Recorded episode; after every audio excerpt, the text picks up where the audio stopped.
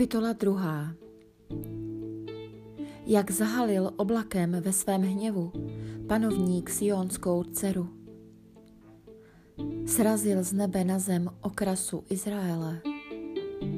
Nebyl pamětliv podnože svých nohou v den svého hněvu. Panovník pohltil bez soucitu všechny Jákobovi nivy. Rozbořil ve své prchlivosti pevnosti dcery judské. Srovnal se zemí, znesvětil království a jeho velmuže. V planoucím hněvu srazil každý roh Izraele.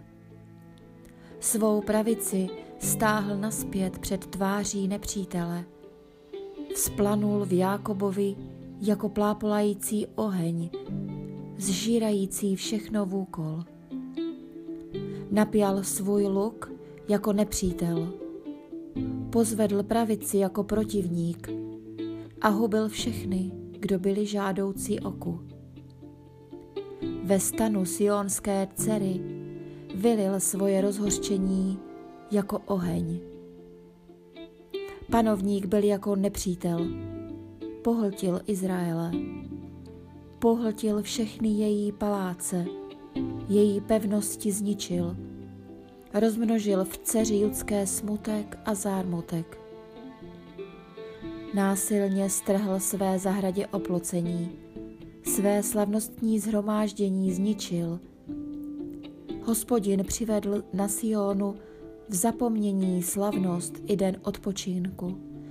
Zavrhl ve svém hrozném hněvu krále i kněze. Panovník zanevřel na svůj oltář. Svou svatyni zrušil, hradby jejich paláců vydal do rukou nepřítele.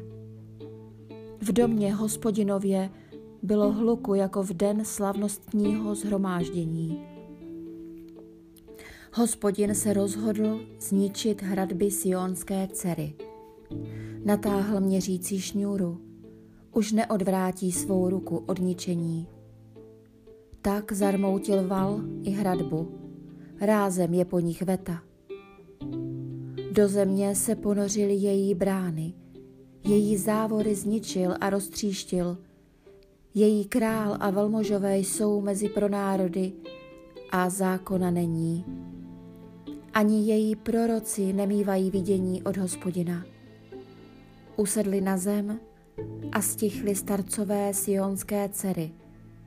Házeli si na hlavu prach, oděli se do žíněných suknic. Jeruzalémské pany svěsily hlavu k zemi. Zrak mi pro slzy slábne, v mém nitru to bouří, játra mi vyhřezla na zem pro těžkou ránu dcery mého lidu neboť skomírá pachole a kojenec na prostranstvích města. Svých matek se ptají, kde je obilí a víno? Když jako smrtelně raněný skomírají na prostranstvích města a na klíně svých matek vypouštějí duši. Jaké svědectví o tobě vydám, čemu tě připodobním, jeruzalémská dcero? K čemu tě přirovnám, čím tě potěším, pano, dcero Sionská? Tvá těžká rána je veliká jak moře, kdo tě uzdraví? Tvoji proroci ti zvěstovali šalebná a bláhová vidění a neodhalovali tvoje nepravosti, aby změnili tvůj úděl. Vidění, která ti zvěstovali, byla šalba a svody. Tleskají nad tebou rukama všichni, kdo jdou kolem. Syknou a potřesou hlavou nad jeruzalemskou dcerou. Toto je město, o němž se říkalo místo dokonalé krásy k potěše celé země? Rozevírají na tebe ústa všichni tvoji nepřátelé, syknou a vycení zuby a řeknou, zhledli jsme ji, ano, toto je den, na něj jsme čekali, našli jsme, viděli jsme. Hospodin provedl svůj záměr, splnil, co řekl, to, co přikázal již za dnů dávno věkých. Bořil bez soucitu, dopustil, aby se nepřítel nad tebou radoval. Vyvýšil roh tvých protivníků. Jejich srdce úpí k panovníku. Hradbo sionské dcery, prolévej slzy potokem ve dne i v noci. Neochabuj v pláči, nedopřej svým očím klidu. Povstaň a běduj za noci na počátku hlídek. Vylévej své srdce jako vodu před tváří panovníka. Zvedej k němu své dlaně za život svých pacholátek, skomírajících hladem na každém nároží.